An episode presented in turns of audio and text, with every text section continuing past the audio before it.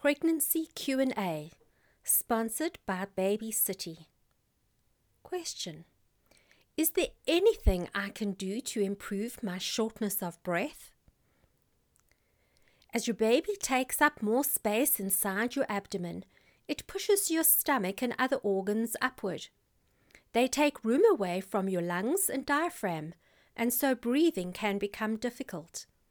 This problem will continue until your baby starts dropping into the pelvis, getting ready for labor.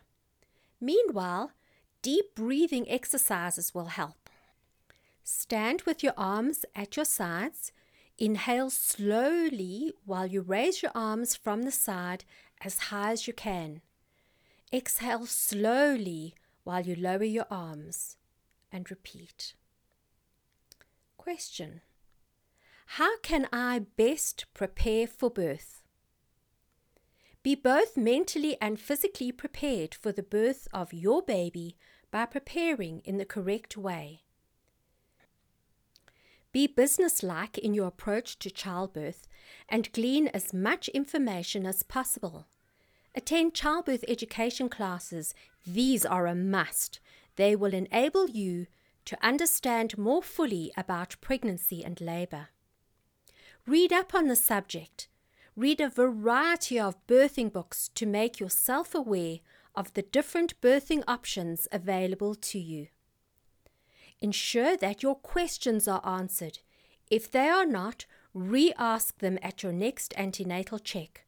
Write your questions down to help you to remember the important issues you are needing answers to. Communicate with your healthcare provider. During labor, make sure your midwife knows your plans.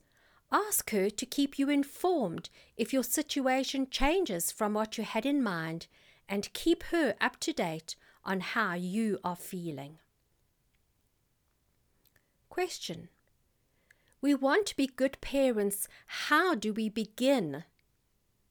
There is no short answer, but the fact that you want to do the best for your child is a good start. Most parents, if asked, would tell you that it takes a lifetime of learning to be a good parent. And no matter how much you read about childcare, you will always be learning something new.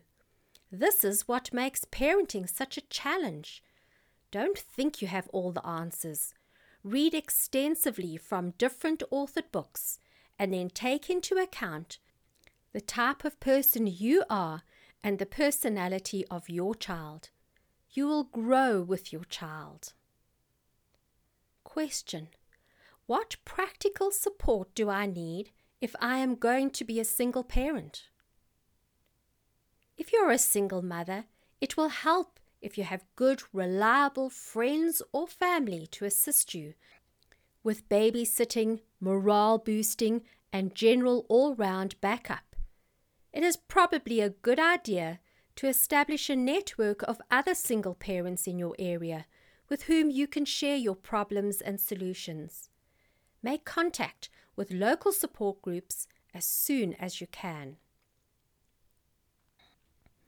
Question: I'm feeling exceptionally tired, weak, and irritable. Could this mean I'm lacking something in my diet? Weakness, fatigue, irritability, and muscle tremors could indicate that you are running low on magnesium. Even in well-nourished populations, our intake of magnesium is lower than it should be due to factors like food processing and refining of foods. What to do? Cut back on overly refined foods. Make sure you have a well-balanced diet with lots of whole grains, green veggies, bananas and apricots, milk and nuts. And boost your magnesium intake with a daily supplement. Question: Is it safe to travel long distances by car while I am pregnant? It is fine to travel, but a few important factors need to be considered. Frequent stops. Every one to two hours should be made for walking and stretching to prevent blood clots in the legs due to long periods of inactivity. You should empty your bladder regularly and drink frequently to prevent a urinary tract infection and becoming dehydrated. Remember to still snack frequently and don't go for long periods without anything to eat. Question: why do I need various scans done during my pregnancy?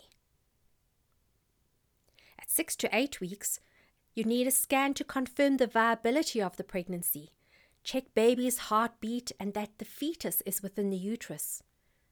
Detect any gross abnormalities and confirm the expected due date by measuring the baby from head to bottom up to fourteen weeks.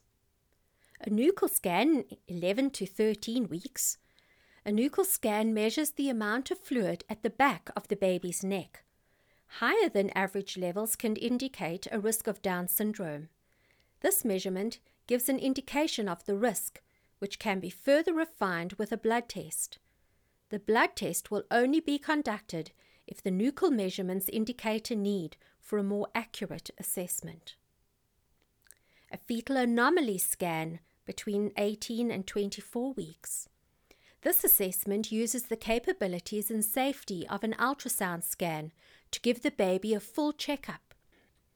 It is the first real opportunity to assess the baby's organs and well-being.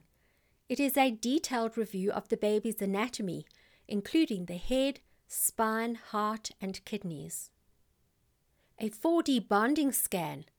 It's a chance to see lifelike images of your baby, and this is good to have between twenty-four and thirty-two weeks. Question: is it safe to wear a seatbelt during pregnancy? Definitely wear your seatbelt during pregnancy. It can save your life as well as your baby's. Position the lower strap low over your hips under your preggy bump. The shoulder portion should ride over your shoulder and chest. A seatbelt adjuster may help to keep the straps in the correct position. Place your seat as far back as is comfortable and ensure you can reach the pedals safely. This places maximum distance between your preggy bump and the steering wheel. Do not let your tummy touch the steering wheel while driving. Try to be at least twenty centimeters from the steering wheel.